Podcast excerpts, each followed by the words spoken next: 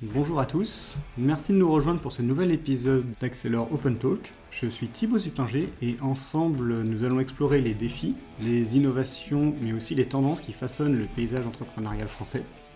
Au programme de cet épisode, comment conduire avec sérénité un projet informatique, même les plus complexes. Et pour en parler aujourd'hui, nous avons le plaisir d'accueillir Christophe Chicli. Bonjour Christophe, merci de te prêter à l'exercice. Pour ceux qui ne te connaissent pas, est-ce que tu pourrais te présenter en quelques mots? Bien sûr. Bonjour Thibault.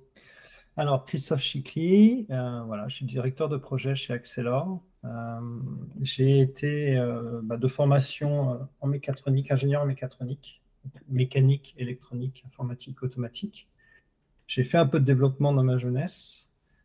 voilà, passionné de, robotique, d'automobile. je suis parti, donc j'ai fait, du consulting dans différentes boîtes. Euh, aussi bien des industries que, des bureaux d'études. J'ai travaillé dans la qualité, dans l'aéronautique. Euh, voilà, et ça m'a amené euh, à la gestion de projets informatiques, des ERP, puis de la direction de projet au sein d'Accelor. En tant que directeur de projet du coup au sein d'Accelor, ta journée type en quelque sorte, ça ressemble à quoi? Ma journée type, euh, bah, déjà, c'est de regarder. Euh, euh, bah, je suis de loin les, projets, les projets qui, me sont affectés, notamment les chefs de projet en plus en particulier. Donc, c'est vraiment plutôt de la gestion de projet, de l'écoute, du suivi, de la résolution de problèmes, que ce soit en termes de, ressources ou, ou techniques voilà, de l'organisation au global, beaucoup d'organisation, de, communication également. Tu penses qu'il faut quel type de qualité ou de compétences euh, en tant que directeur de projet?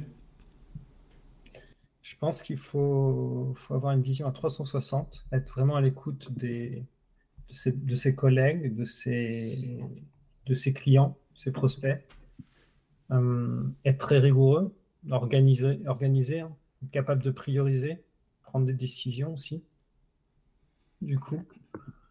Euh, et, oui, et puis planifier, avoir cette vision de, planification, parce que gestion de projet, c'est énormément de planification. J'imagine aussi que, tu en as parlé, il faut résoudre des, enfin, prendre des décisions, résoudre des problèmes. Tu dois avoir tout un focus sur la partie, euh, malheureusement, euh, problème et écoute des besoins. Oui, oui. Et la première chose, c'est vraiment d'essayer de qualifier, qualifier les, problèmes ou les besoins pour euh, identifier s'il s'agit la criticité en fait du problème. Est-ce que c'est vraiment un problème sur lequel il faut absolument réagir très vite ou c'est un problème finalement on a un moyen de contournement, on a on a des solutions où c'est peu impactant. Essayer de mesurer ces, éléments-là pour euh, pour justement pouvoir prioriser les besoins parce qu'il peut y avoir beaucoup de besoins, beaucoup de problèmes et, il faut faire le tri entre ce qui est vraiment important, euh, ce qui, ce qui peut attendre euh, sur le moment.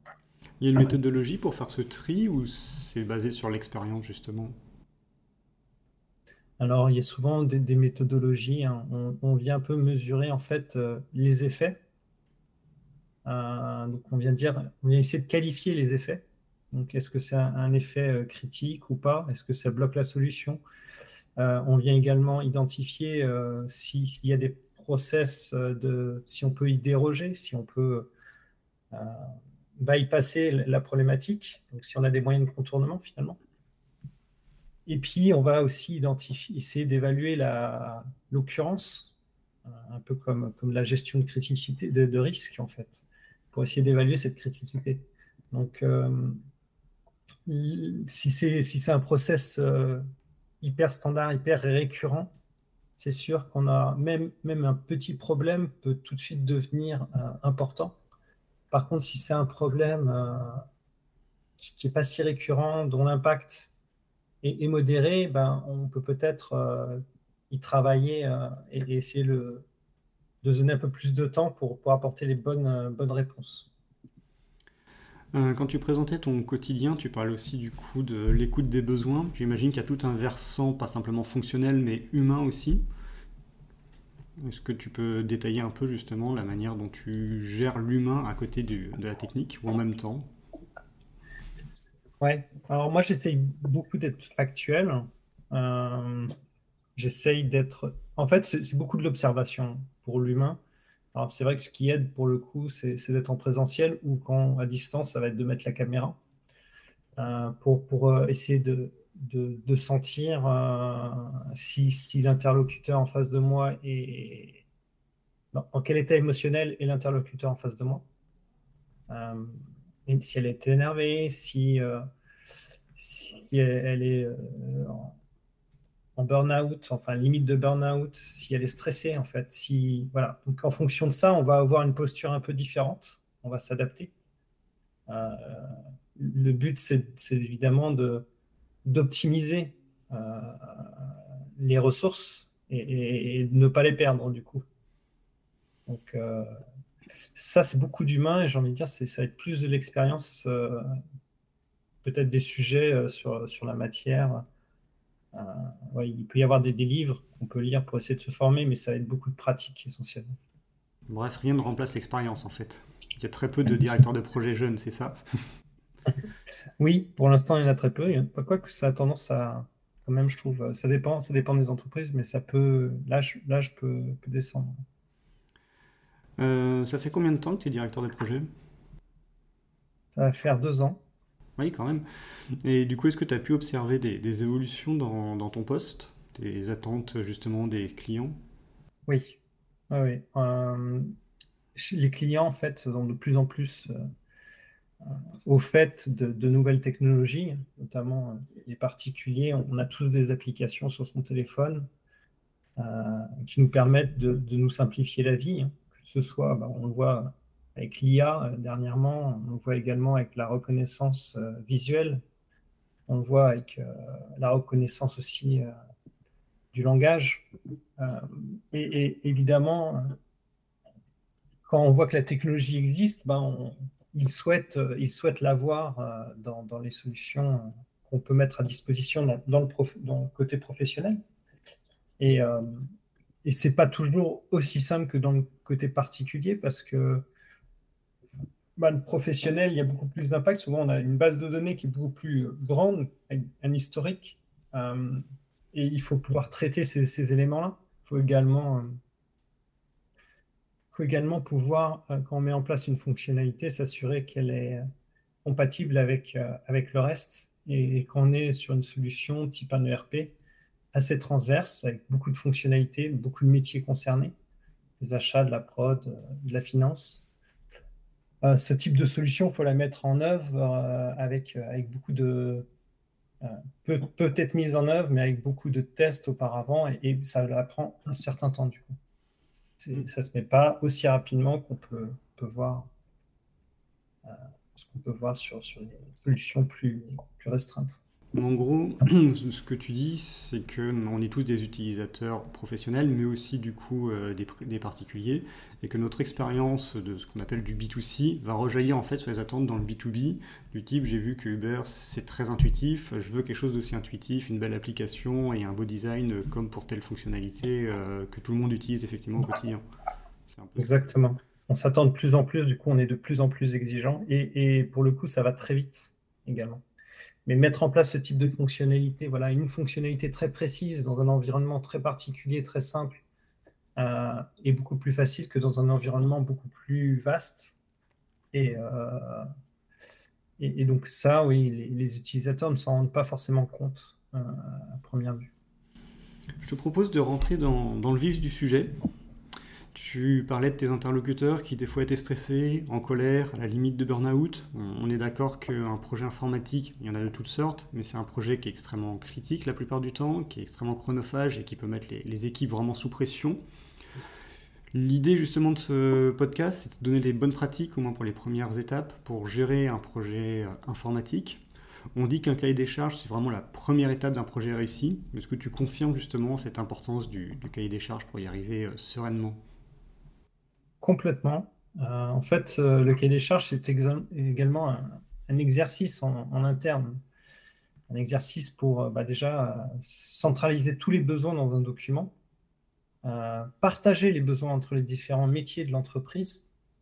tout le monde n'est pas forcément d'accord, notamment une fois qu'on a exprimé tous ces besoins, il y a, une priorité à mettre. et, tout le monde ne va pas être d'accord sur quelle priorité mettre sur tel besoin. Évidemment, chaque métier va essayer de défendre son, son bout de pain. Et, euh, et c'est là où il est important, en fait, euh, d'exprimer, d'avoir une vision partagée et globale. Et, donc ça, c'est aussi un outil de communication en interne, finalement, pour les prospects. Leur permet justement de mettre sur le papier tous les besoins, montrer qu'on les a entendus, parce que c'est également bien, ça fait partie de la conduite du changement, de, de faire intervenir les, métiers et euh, pour leur montrer qu'on les a entendus, mais leur faire comprendre qu'il hum, y a aussi des, choix à prendre et que c'est pas parce que leur besoin n'est pas mis au niveau de top priorité euh, qu'il n'est pas pris en compte. C'est juste qu'il ne sera pas pris en compte dans, dans le même délai. C'est-à-dire que on va prioriser d'abord les premiers besoins, les must-have, puis ensuite les, nice to have, les besoins euh, seront réalisés une fois que tous les must-have auront été faits. Comment on procède justement à cette distinction? Enfin, j'imagine que tout le monde imagine qu'il doit avoir que des must-have. Comment est-ce qu'on arrive à prioriser et dire que certaines choses sont un peu des nice to have et que du coup c'est pas forcément obligatoire? Bah, moi, j'ai un peu ma méthode. J'ai tendance à le faire comme, comme si c'était des risques. C'est-à-dire qu'en fait, on, évalue euh, euh, les effets du besoin, donc ce que ça apporte. On évalue également euh, l'occurrence du besoin. Est-ce que c'est un, process récurrent? Est-ce qu'on le fait tous les jours? Est-ce qu'on le fait une fois toutes les semaines, une fois tous les mois ou une fois tous les ans? On va évaluer éventuellement s'il y a un moyen, si c'est un besoin, par exemple, d'automatiser des tâches. Est-ce qu'il y a un moyen de le faire manuellement dans un premier temps? Est-ce qu'il y a un moyen de contournement? Tout ça, donc euh, différent. Vous voyez, là, il y a, trois critères. Euh, souvent, moi, je les note de, on peut les noter de 1 à 3. On peut faire aussi, il y en a qui le font de 3 en 3, donc 3, 6, 9.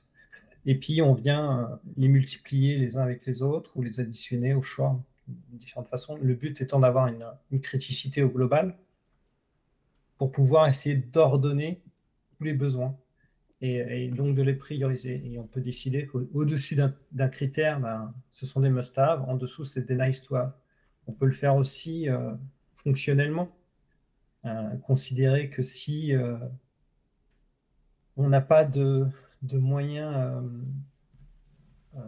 de, moyens de contournement, ben, c'est nécessairement des must-have, par exemple. Il faut pouvoir faire cette fonctionnalité-là. Et puis, puis s'il y a un moyen de contournement, bah, à ce moment-là, c'est un nice to have. En fait, les méthodes sont un peu euh, au cas par cas, ça va dépendre vraiment de l'entreprise. Ce qui est primordial, c'est de, vraiment de prioriser, de, pouvoir, euh, euh, parmi tous les besoins, essayer de les, catégoriser pour que on s'assure de traiter ce qui est le plus important en premier c'est ce qui le plus, le plus grave souvent, c'est qu'on va traiter des fois un peu les, le superficiel, mais le fond n'est pas traité. Et mmh. quand on arrive à la fin du budget, ben, la solution est presque inutilisable parce que le fond n'a pas été traité. Ok. Euh. Euh, tu expliquais que pour construire un, cahier des charges, euh, en fait, on réunit autour d'une table différentes parties prenantes, au moins au sein de l'entreprise. Et si jamais il y a des demandes contradictoires, comment on fait pour réussir à les, régler, déjà à les identifier, et ensuite à donner ce besoin de cohérence? Alors là, pour les identifier, je pense que le plus simple souvent, c'est de travailler par, euh, plutôt que travailler par métier, des fois travailler par flux. Euh, c'est-à-dire, euh, par exemple, on, on, traite un flux de bout en bout, on a une commande, la commande, elle va générer euh, du coup euh, un ordre de fabrication. L'ordre de fabrication, euh, derrière, on va s'en servir, on va pouvoir le livrer. On va le livrer au client et puis ensuite, on va facturer. Peut-être en travaillant sur ce flux, on va avoir des besoins des métiers à différents passages du flux, mais donc c'est vraiment des besoins multimétiers finalement. Donc sur la commande, typiquement, bah, presque tous les interlocuteurs peuvent être intéressés. Il va y avoir un interlocuteur euh, plus, euh, euh, plus principal qui vont être les ventes, mais, mais la production va être intéressée parce qu'elle a besoin aussi d'avoir des, des, éléments de la commande sur ses ordres de fabrication et, ainsi de suite. Donc, j'aurais tendance à essayer de travailler par flux et de, se mettre d'accord sur euh, du coup, le flux, comment doit être traité le flux, et pas travailler métier par métier. Ça permet en fait de, travailler sur les interconnexions entre les différents métiers. Ok, non, c'est très clair, effectivement. On va essayer de rentrer encore plus dans le vif du sujet. Un cahier des charges, qu'est-ce qu'il doit contenir? Est-ce qu'il y a des passages obligés pour le, construire? Oui.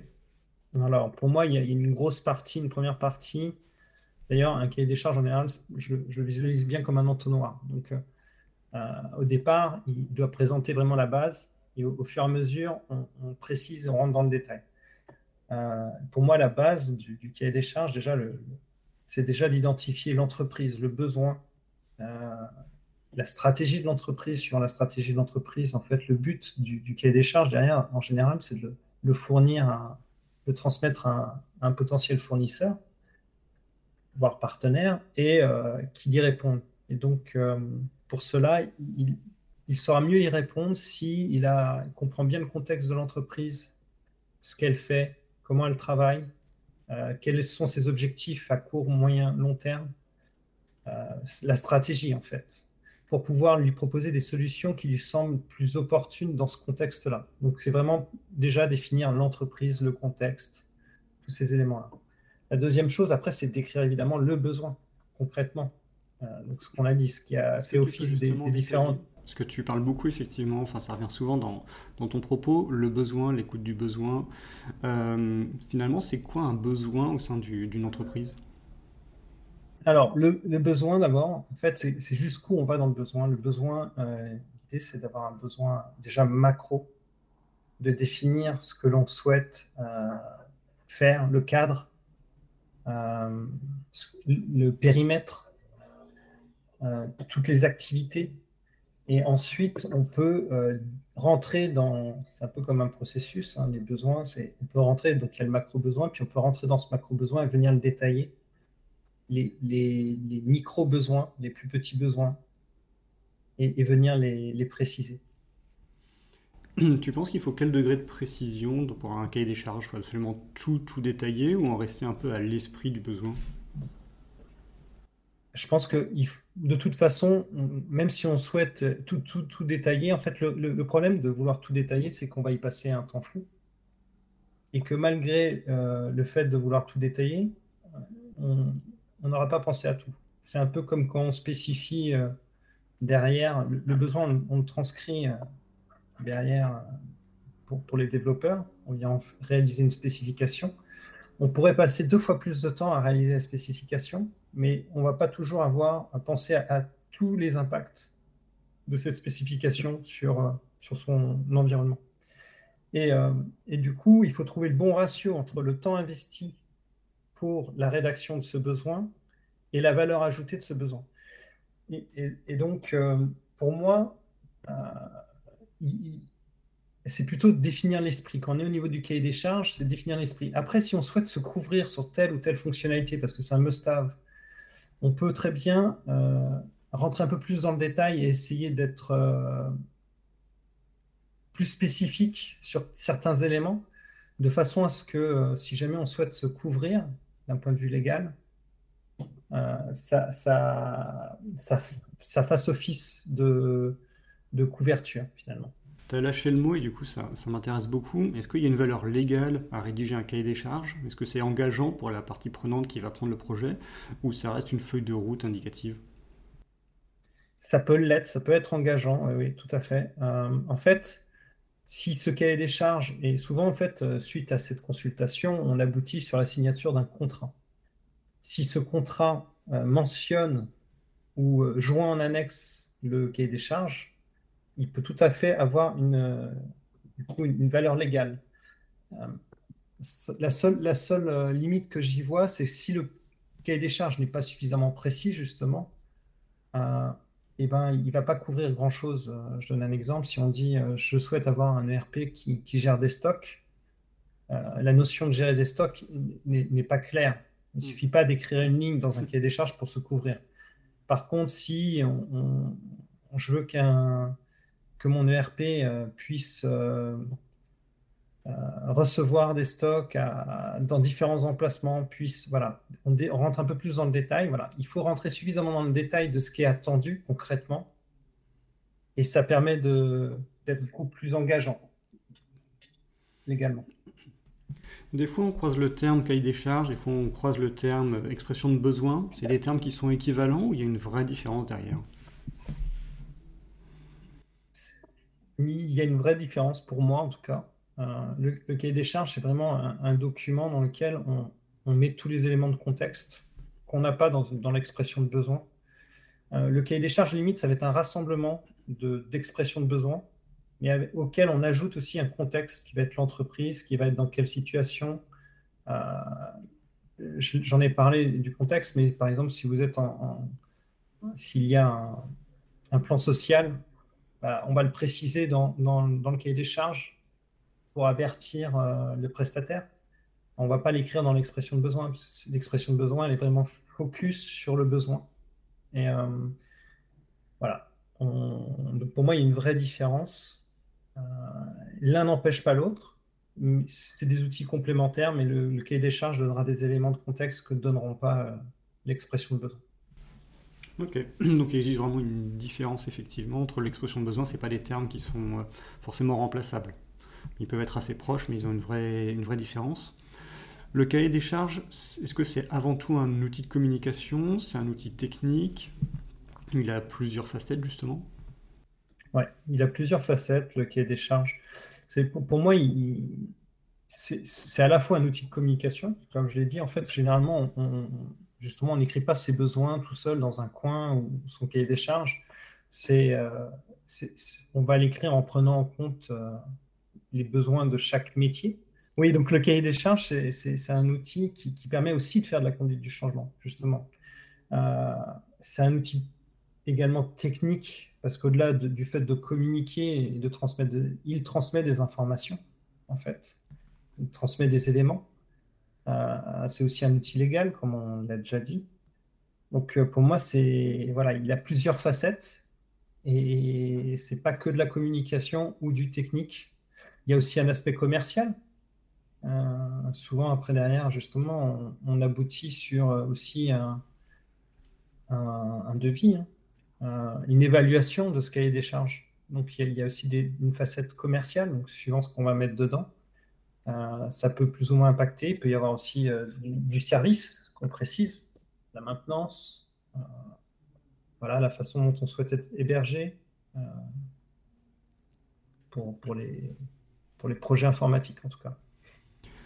Dis-moi si je pousse un petit peu ton raisonnement, mais j'ai l'impression en t'écoutant que en fait, le cahier des charges, c'est un objet extrêmement stratégique, donc plus, avec beaucoup de facettes, mais qu'en fait, il écrit noir sur blanc la stratégie de l'entreprise. C'est peut-être sa partie la, plus importante. Est-ce que tu es d'accord pour dire que c'est un outil stratégique pour l'entreprise aussi, pour définir ses objectifs bah, T'en parlais de moyen et long terme, même court, moyen et long terme en fait? Complètement. Et d'ailleurs, il faut qu'il soit en phase avec ça. Dire que c'est pour ça que c'est un des éléments importants à mettre dans le cahier des charges, souvent la stratégie de l'entreprise. Parce que si ce n'est pas le cas, on, risque de proposer une solution qui ne soit pas du tout en cohérence avec la stratégie de l'entreprise. Donc c'est hyper stratégique et c'est aussi une des raisons pour lesquelles souvent c'est un document aussi qui est confidentiel. Qui, donc on, va signer des, des NDA, non-disclosure agreement, euh, pour, pour ne pas justement transmettre ce cahier des charges, parce qu'il y a une partie de l'intelligence de l'entreprise dans ce cahier des charges. Donc oui, c'est un outil complètement stratégique. Et dans les... tu as implémenté plusieurs ERP, euh, e tu as géré beaucoup de, de projets IT, euh, tout périmètre confondu. De ton expérience, quels sont les principaux objectifs justement qu'une entreprise va se fixer dans l'installation d'un ERP ah, Il peut y avoir plusieurs objectifs. Hein. Euh, on ne va pas se mentir, souvent le premier, on va parler de, de gain en termes de coûts. Donc souvent, ça va être la suppression de, tâches euh, sans valeur ajoutée, notamment de la saisie souvent. Mm. Euh, donc supprimer de la saisie. Ça peut être aussi avoir un nouvel outil de pilotage euh, donc, euh, mettre en place des, de, de la de l'analyse de données, notamment graphique, avec de la BI. ça peut être également de centraliser les données pour ça en amont. Euh, même en termes de, de formation, si on a plusieurs outils, euh, bah, ça permet de centraliser du coup euh, l'utilisation d'un seul outil, former les personnes sur un seul outil, de s'assurer que ces process ne soient pas perdus, hein, parce que bon, on est dans des entreprises, le marché, de l'emploi il, varie, les interlocuteurs peuvent partir à la retraite ou, partir tout simplement, et il faut pouvoir les remplacer. Si, euh, ce qui permet de gérer euh, un métier est dans un fichier Excel, bah, souvent c'est plus difficile de se l'approprier. Personne ne sait comment il fonctionne, surtout s'il y a de la macro derrière. Euh, personne n'est capable de le mettre à jour. Voilà. l'intérêt, c'est aussi de, tout recentraliser au niveau de l'entreprise, les, les, flux métiers, les choix. Qu'est-ce qu'il peut y avoir d'autre? Du coup, tu penses que la mise en place d'un ERP, c'est un, remède un peu miracle contre le shadow IT et justement cet éparpillement des, fonctionnalités? Ça peut y aider, oui, ouais, complètement. Alors, euh, remède magique, je ne sais pas. je mais, tu me sur miracle. miracle, pardon. Euh, je, ah, en tout cas, ça peut complètement euh, y aider. Euh, on peut également, enfin c'est là où Accelor est, pour moi très fort, c'est qu'il peut aussi le permettre d'une certaine façon à certaines personnes avec sa flexibilité, son no-code et low-code. Euh, mais ça, il faut, c'est des droits qu'on attribue. Euh, du coup, ça nous permet de maîtriser ces aspects-là. c'est une solution. je crois que le, oui, le RP y participe grandement. Après, le but, c'est également plutôt de former les gens à une techno et que, tout le monde puisse bénéficier de cette techno, euh, c'est un autre avantage. C'est-à-dire que si on commence tous à développer en low-code, no-code, à pouvoir personnaliser, et que ces données, on puisse les analyser euh, entre différents métiers et bénéficier chacun des, apports de l'autre en, direct, bah là, on, commence à s'approcher de, quelque chose de beaucoup plus euh, dynamique et donc qui, apporte des résultats plus, rapide et efficace.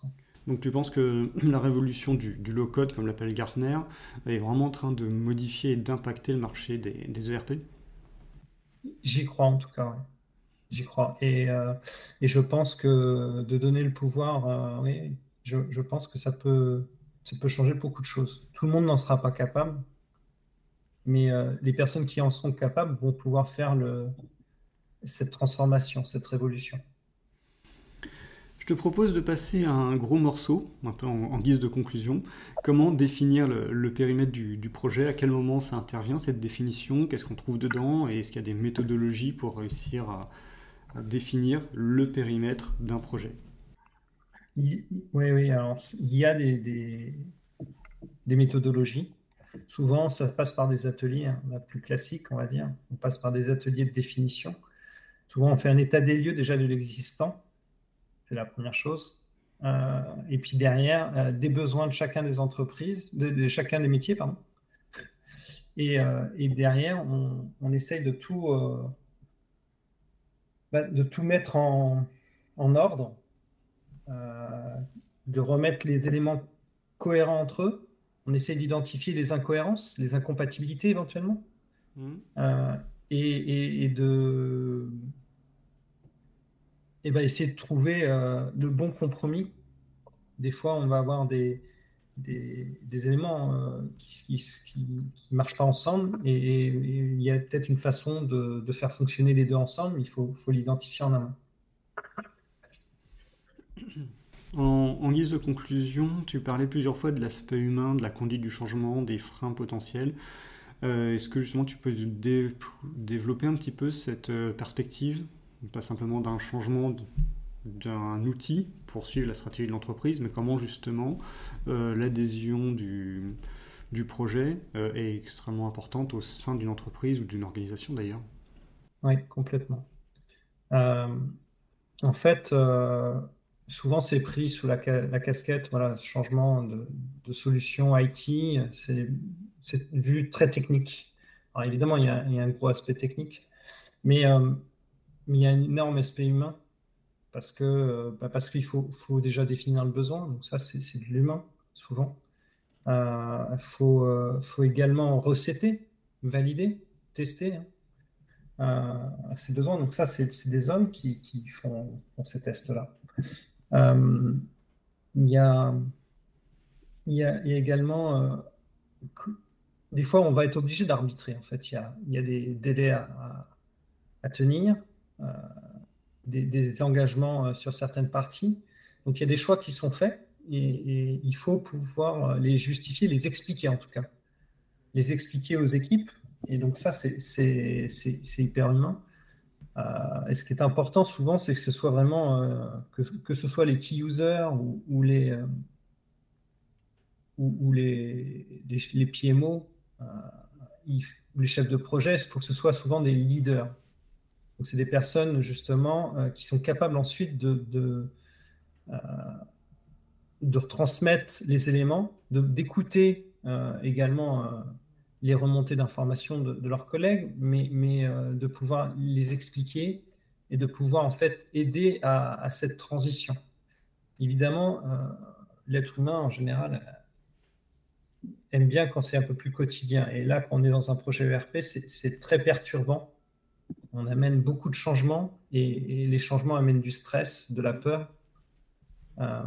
et c'est là où l'écoute, l'échange permet de, réduire ce, stress, euh, permet de, voilà, d'engager tout le monde dans, ce changement. Je pense qu'il y aura encore beaucoup à dire, mais on a quand même couvert la partie euh, objet technique que peut être un cahier des charges. On a, couvert la partie fonctionnelle aussi, la partie stratégique. Je pense qu'on arrive au terme de cet épisode. Merci beaucoup Christophe pour cet échange. J'espère que cet épisode vous a plu et vous a permis de mieux saisir comment conduire sereinement un projet informatique. Pour soutenir ce podcast, vous le savez, ce qui nous aide le plus, c'est de le partager autour de vous, de laisser un avis sur votre plateforme préférée. Et enfin, on vous donne rendez-vous le 23 novembre à Station F à Paris pour l'Accélor Open Summit. C'est le rendez-vous de l'écosystème Accélor pour une journée de conférences et d'ateliers autour du low-code, de la souveraineté numérique, mais aussi des dernières innovations. Et vous pouvez retrouver toutes les informations sur le site Accélor Open Summit. A très bientôt pour le prochain épisode.